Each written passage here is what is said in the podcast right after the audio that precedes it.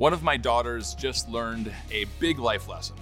Well, we're hoping that she learned a big life lesson.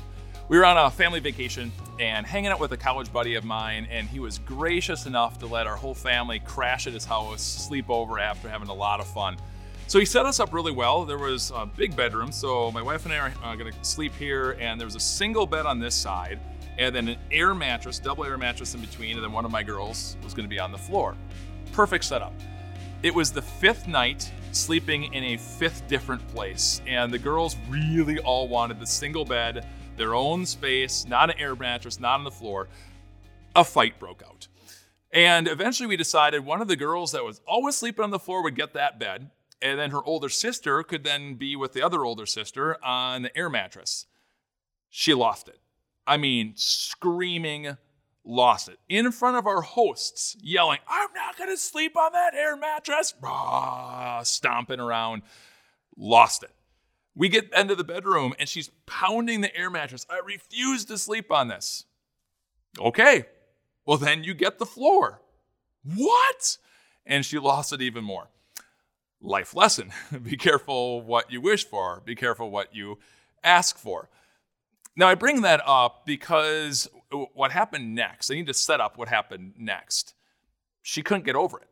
For about the next 20 minutes while she was supposed to be sleeping, she was whimpering and she was sobbing, and we told her that we loved her and we forgave her for it, but there's consequences to actions.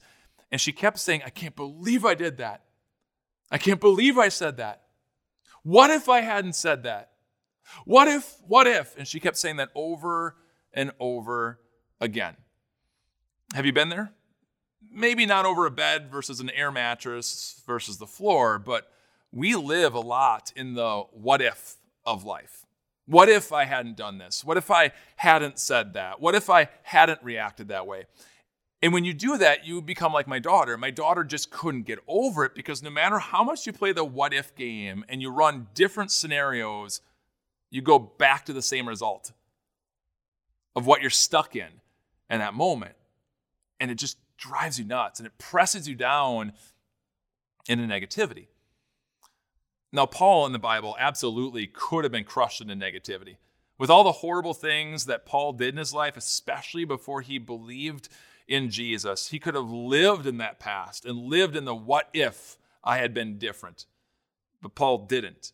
And Paul gives us then this encouragement. This is written in the book of Philippians. This is in chapter 3. And he says this forgetting what is behind and straining toward what is ahead. I press on toward the goal to win the prize for which God has called me heavenward in Christ Jesus. God says, and God encourages us here to just forget the past. You don't live in the past anymore. You're not there. You can't change that past. So God says through Paul, forget the past, press on into the future when I'm doing counseling with people and they're living in this guilt, this negativity of the what if, and I, and I hear them say it in my office, what if I had? I stop them and said, Does that help? For you, does the what if help? You know it doesn't. So change the question. Change the question from what if, which focuses you on the past and negativity, to what now and what next. And Christian friend, what is now? That God loves you and God forgives you and God is right here by your side. That is your now, right now.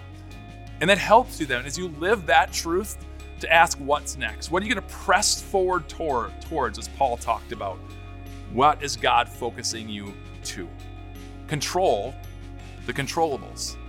The past you can't control. God lives it. God is there. God has forgiven you there. God lives now with you in peace and into the future. If you're struggling in negativity and you're saying, What if? Change your question to what's now? Jesus loves me. And what's next? Jesus goes with me.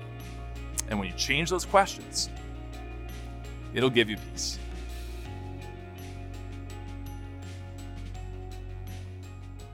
Hey, what's up, everyone? Pastor Mike here from Time of Grace. Thanks so much for checking out this podcast. Uh, we certainly would love this message to reach more and more people. So if you wouldn't mind rating and reviewing this podcast, it would bring it to more people's eyes, and we pray this message into more people's hearts. Thanks for your support, and we'll talk to you soon.